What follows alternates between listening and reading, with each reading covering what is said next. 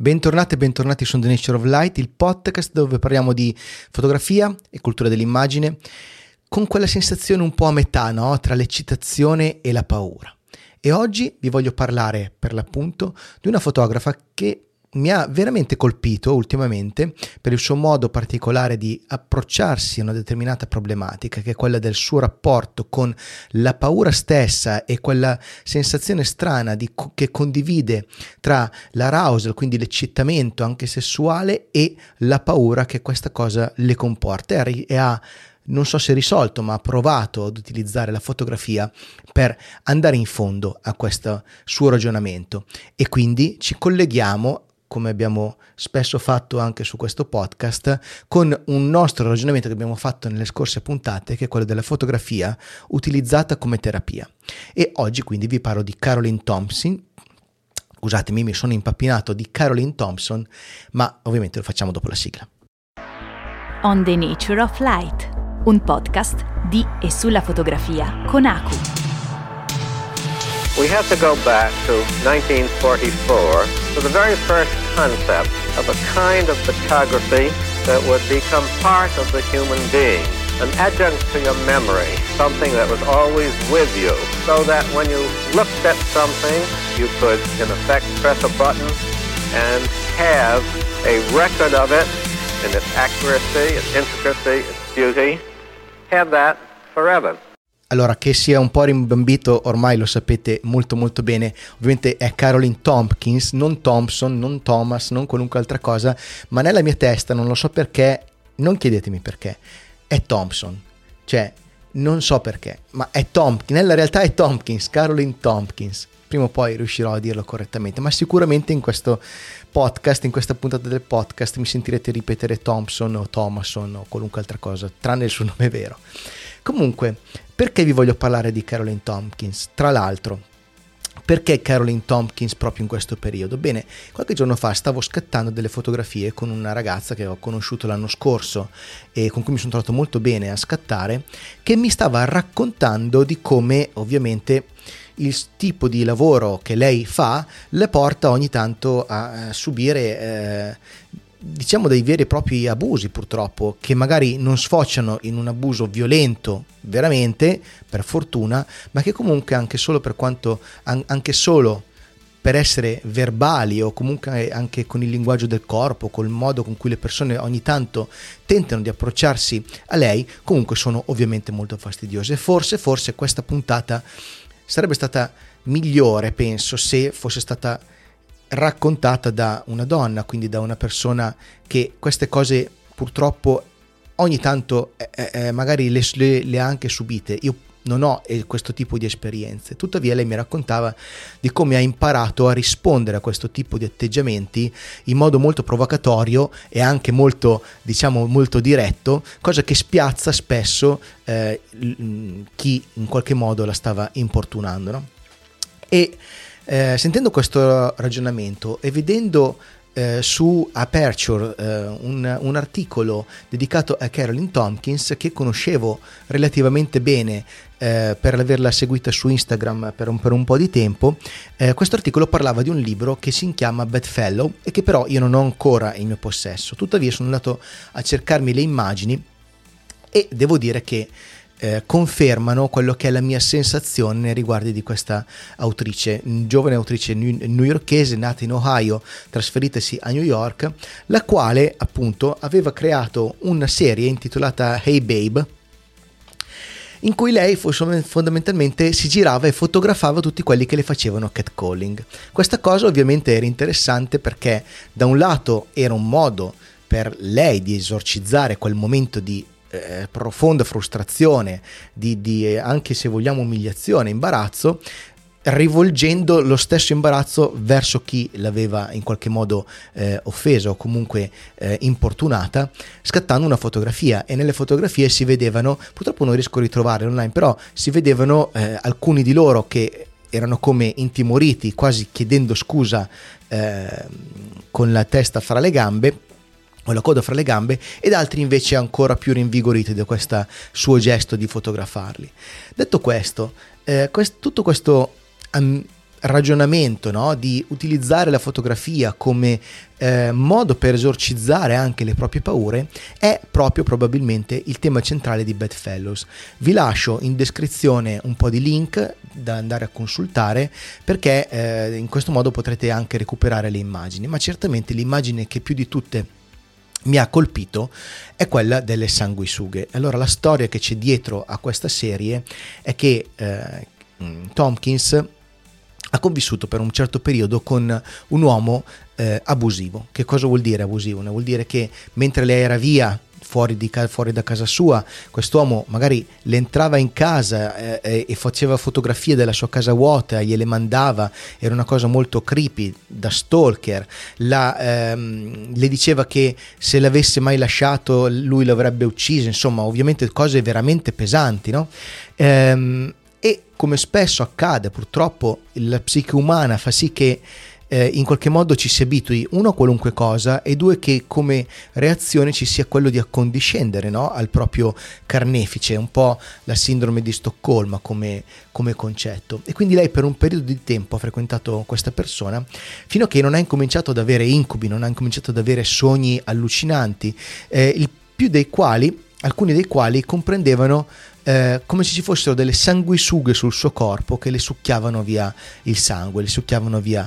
l'anima. E quindi quando poi eh, in seguito, ovviamente dopo aver chiuso questa storia fortunatamente e dopo aver ripreso un po' quella che era la sua strada da un punto di vista eh, sia sentimentale che anche se vogliamo da un punto di vista di rapporto con l'altro sesso,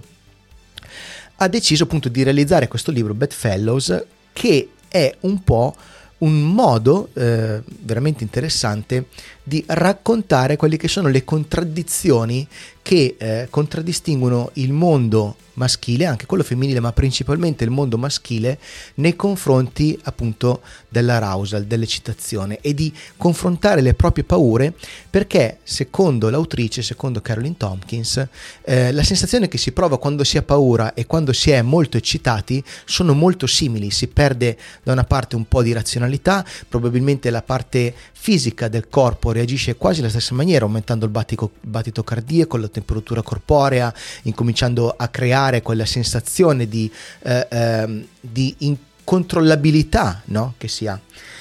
Quindi lei ha fotografato una serie di uomini e tra l'altro in una serie che è prettamente americana, probabilmente questa serie non potrebbe essere stata scattata in altro modo se non così, ma assolutamente in America, non tanto per il fatto che in America in qualche modo siano peggio che in Europa, eh, ma per il fatto che l'immaginario che c'è in quei luoghi è un pochettino diverso dal nostro. Il maschilismo tossico c'è anche da noi, naturalmente, ma eh, in America ha una forma diversa. No? E ehm, il finale di questa serie, la, la fotografia che, con cui lei ha concluso la serie e poi eh, deciso di eh, pubblicarla insomma nel libro finale è questa fotografia di un uomo, di un suo amico che si è prestato a farsi ehm, posizionare delle sanguisughe sul petto, sul, sullo stomaco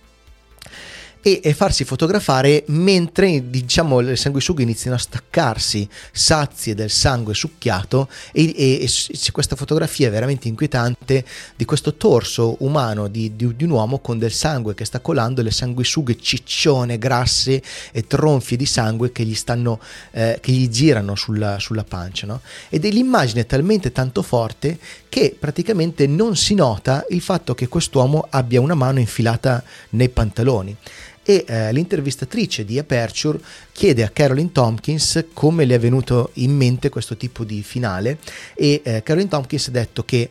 in quel momento aveva capito che se avesse lasciato soltanto la parte di orrore, no? della parte horror, cioè di queste sanguisughe che stanno perdendo sangue fondamentalmente, eh, avrebbe perso forza il racconto e avrebbe perso quella ehm, doppia direzione che va da, eh, dall'orrore verso l'eccitamento e dall'eccitamento verso l'orrore. Non avrebbe reso quella che è la sua eh, sensazione e la sua lotta per riconquistare il proprio benessere sotto tutti i punti di vista. E l'ho trovata veramente molto interessante perché in questo caso noi abbiamo davanti un utilizzo veramente pratico eh, e assolutamente ben riuscito di come la fotografia effettivamente possa essere un mezzo potentissimo non solo per esorcizzare le proprie paure, per esorcizzare i propri limiti, per cercare di capire quali sono i propri limiti, capire chi siamo noi, capire fino a dove ci possiamo spingere per sapere bene quali sono i nostri confini, quali sono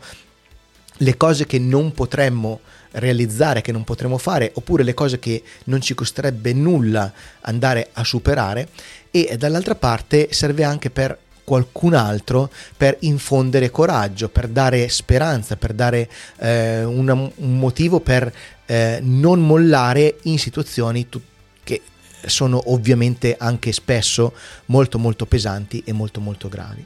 E Tompkins lo fa con un libro eh, che per quanto ho potuto vedere, ho visto una quarantina di immagini, eh, credo che nel libro ce ne siano non tante di più, ehm, ce lo racconta con un libro veramente particolare che ha grandi rimandi secondo me con un autore di cui parlerò in un video molto tra pochissimo che è Eggleston, che è un autore che io amo particolarmente perché eh, nel, col suo concetto di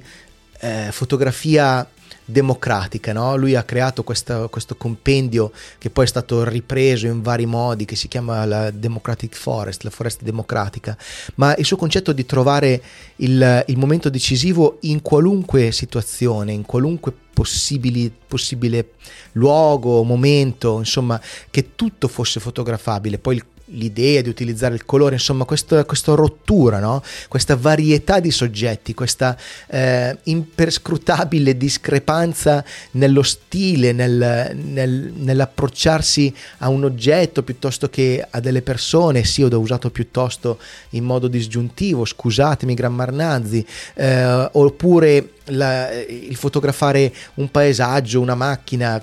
E in questo caso noi abbiamo Tompkins che in qualche modo eh, rielabora questo concetto di Democratic Forest, lo porta ad un livello molto più personale, molto più intimo, molto più limitato, circoscritto alla figura umana e al paesaggio di dettaglio, al dettaglio, che sono tutti rimandi eh, a sfondo latamente, se vogliamo, sessuale, ma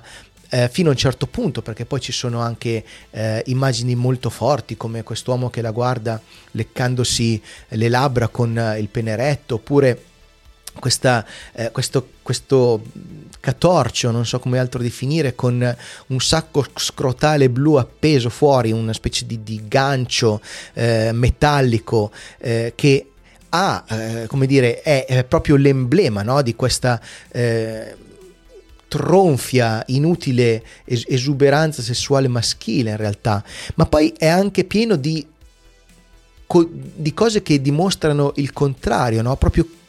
per la natura stessa di Tompkins che ha questo rapporto conflittuale con se stessa e con la sua sessualità, perché poi ci sono tanti uomini rappresentati come persone anche fragili o comunque delicate. C'è una bellissima fotografia di questo macio, veramente un uomo grosso, che io definirei molto grosso, con una collana tatuata, con un, una specie di, sapete, quelle fasce che si usano per la box, no? eh, prima ci si fascia la mano e poi si infila il guantone. Con queste fasce, in questa, in questa canottiera che eh, fa fatica a contenere i muscoli di questa persona che sta abbracciando un bambino e gli sta dando un bacio. È veramente un'immagine dolce, no? E che fa capire quanto in realtà il, il Uh, l'immagine di base che si ha degli uomini non sia poi in realtà per forza l'immagine reale della persona in sé. E poi ci sono una serie di uh, allusioni, di metafore, di contrappunti. Um, sarebbe bello vedere il libro e capire qual è il ritmo che Tompkins ha voluto dare a questa selezione, qual è l'editing che si è voluto dare, ma tutto sommato anche solo guardando le fotografie che ci sono online sono eh, veramente eh, spiazzanti. Sono spiazzanti perché si passa da un uh, piccolo bosco di betulle, un paesaggio, ad un ragazzo su un divano che sembra eh, soffrire per qualcosa, oppure a un dolce bacio tra, tra amanti, ma poi c'è eh, un, questi personaggi con... Eh, ehm, come dire, questa, questa specie di cattiveria maschile o di noncuranza maschile, poi ci sono eh, caravan che bruciano, eh, piedi che reggono dei tulipani, è, è, è talmente vario questo mondo di Caroline Tompkins che tra l'altro si rifà molto anche ai suoi lavori personali, se andate sul suo sito vedete che eh, il suo modo di lavorare a livello di progetti personali, non tanto di, di progetti eh, su commissione naturalmente, lei è una fotografa che lavora eh, spesso per anche giornali di moda, quindi Vogue, eccetera, eccetera, eh, ma per i suoi progetti personali è molto molto presente questo rapporto dicotomico con la realtà e con, le, e con se stessa. E quindi ho ritrovato veramente dentro questo eh, modo di approcciarsi alla fotografia di Caroline Tompkins eh, quella sensazione che mi pervade e che mi, ehm, che mi, sta facendo ragionare da così tanto tempo eh, su come la fotografia mi stia aiutando a superare quelle che sono le mie difficoltà e come sia possibile effettivamente mettere in pratica quello che per me al momento è non più di forse un pensiero, un ragionamento, un'idea, eh, vederla messa in pratica in questa maniera, oppure come l'ha utilizzata Margaret Durov nel suo modo, trovate sempre i link in descrizione o da qualche parte, insomma, anche, di, anche del suo libretto ho realizzato un video apposito, no? questo utilizzo della fotografia, questo sfruttamento della fotografia, lungi dall'essere una, un qualcosa di eh, di fuorviante, lungi dall'essere qualcosa che vuole deviare il flusso della fotografia verso uno scopo prettamente personale ed egoistico. Questo sfruttamento della fotografia in realtà è qualcosa di profondamente legato all'immagine, cioè al rievocare dell'immagine, al fatto che quando noi siamo davanti ad un'immagine la nostra testa va a rievocare cose, i simboli che sono contenuti in questa immagine, per ognuno possono avere di, significati profondamente diversi e probabilmente per l'autrice avranno significati molto netti naturalmente, no? mentre per noi che osserviamo la sua opera eh, potrebbero avere significati un pochino diversi, ma in realtà, ma in realtà questo è proprio lo scopo di questo tipo di di questo tipo di lavori, cioè vedere un caravan che brucia una, una di quelle roulotte da, eh, da parco di, di Nomadland, eh, di, di, di quelle roulotte giganti americane che sta bruciando, per me ha sicuramente un significato diverso rispetto a quello che può avere per Caroline Tompkins, Tompkins oppure rispetto a quello che può avere per voi. E così come in opere magari anche molto più studiate, molto più dettagliate, come potrebbero essere quelle di Cruzzon, ormai in questo periodo mi sto dedicando tantissimo alla fotografia di Cruzzon e quindi probabilmente ne sto straparlando, ne, ne parlo fin troppo, eh, ma e c'è tutto uno spettro no, di utilizzo della, del, della fotografia, tutto uno spettro di simboli contenuti all'interno della fotografia che servono ad esorcizzare, un po' come fossero eh, i, i, tarocchi alla, alla Jorodowski, no? il tarocco utilizzato come strumento per la psicanalisi. E in questo caso noi abbiamo la fotografia utilizzata come strumento per, la, per l'autoanalisi e successivamente per l'analisi di noi che osserviamo eh, queste fotografie. Mi scuso se magari questo discorso è un pochettino confuso, ho provato un paio di volte a, a, a raccontarvi eh, di Caroline Tompkins in una puntata, tra un ritardo e l'altro ho accumulato idee su idee sul suo lavoro, non vedo l'ora di ricevere Bedfellow perché sono riuscito qual- a, a, ordinarlo e appena lo riceverò sicuramente ne farò eh, un video, ehm, lungi dall'essere probabilmente un capolavoro, una pietra miliare nella storia della fotografia, lungi dall'essere la mia autrice preferita, trovo però che l'utilizzo che ha fatto appunto delle immagini sia molto interessante, profondamente umano, profondamente umile anche nel mettersi a nudo, nel raccontare quella che è stata una sua difficoltà, quello che è stato il suo percorso e come di fatto l'ha superato o come lo sta superando. Noi vediamo quelli che sono i suoi ragionamenti no? e ci immedesimiamo, è un approfondimento all'interno della testa di qualcuno, vedere le immagini che ha creato, vedere le immagini che qualcuno crea è sempre qualcosa di affascinante perché ci fa capire tantissimo della persona che abbiamo davanti, della cultura cultura che ha, delle, dei ricordi che ha, della, del passato, del, de, della sua formazione e ci dice anche tantissimo su noi stessi. Questo rapporto tra autore e spettatore per me è, come vi ho detto già tante volte, eh, l'aspetto principale, principe, più importante, più bello che c'è nella fotografia. Vi, vi dico, mm,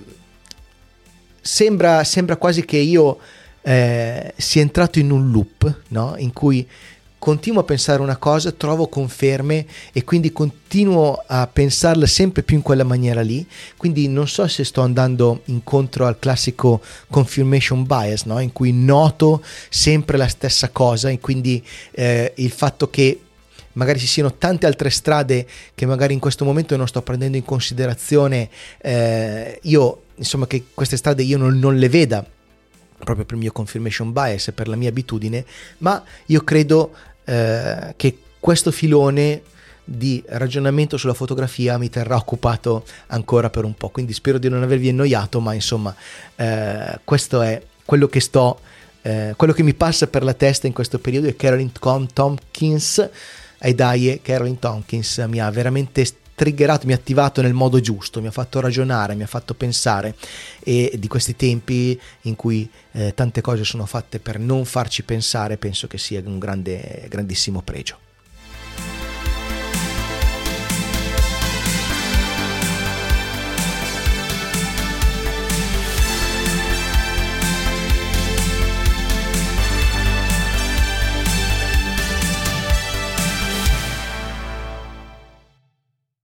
Bene, io spero che questa puntata su Carolyn Tompkins vi abbia interessato, che sia stato di vostro interesse. Trovate naturalmente in descrizione tutti i link che, eh, che, potete utilizzare per andare a leggere l'articolo di, di Aperture. Eh, tra l'altro, veramente Aperture è un mensile veramente interessante dove ci sono sempre cose molto belle, quindi vi consiglio assolutamente di andarlo a visitare. Eh, e anche il link per Carolyn Tompkins. Eh, a me non resta che invitarvi naturalmente a iscrivervi al podcast se è la prima puntata che ascoltate mettetela nei preferiti o se siete su YouTube è gratis, potete iscrivervi al canale. Se invece è già qualche puntata che seguite il podcast, l'invito naturalmente può essere quello di um, iscrivervi al mio TP, che è il programma con cui potete contribuire anche fisicamente diciamo concretamente da un punto di vista anche economico al mio progetto. Potete fare la stessa cosa anche su YouTube abbonandovi perché ci sono i primi due tiers, sono identici tra TP e YouTube. Eh, ora la parte di CTA cosiddetta è se vogliamo finita, però vi do un, consigli- un, consiglietto di iscrivervi alla newsletter, la non newsletter che è Composizioni, perché ho ripreso a scrivere ehm, e penso che presto usciranno delle composizioni molto molto interessanti, anche perché sto riprendendo in mano strumenti fotografici particolari, quindi visto che siamo alla fine della puntata e molti se ne saranno già andati, eh, lasciate che vi dica che se siete qua vi meritate che vi dica che mi sto veramente tornando a divertire tantissimo con la fotografia eh, e soprattutto con eh, la fotografia analogica. Quindi eh, settimana scorsa ho fatto eh, un intero set ancora una volta, finalmente dopo più di due anni, un intero set totalmente analogico senza toccare la macchina digitale e mi sono sentito felice. Quindi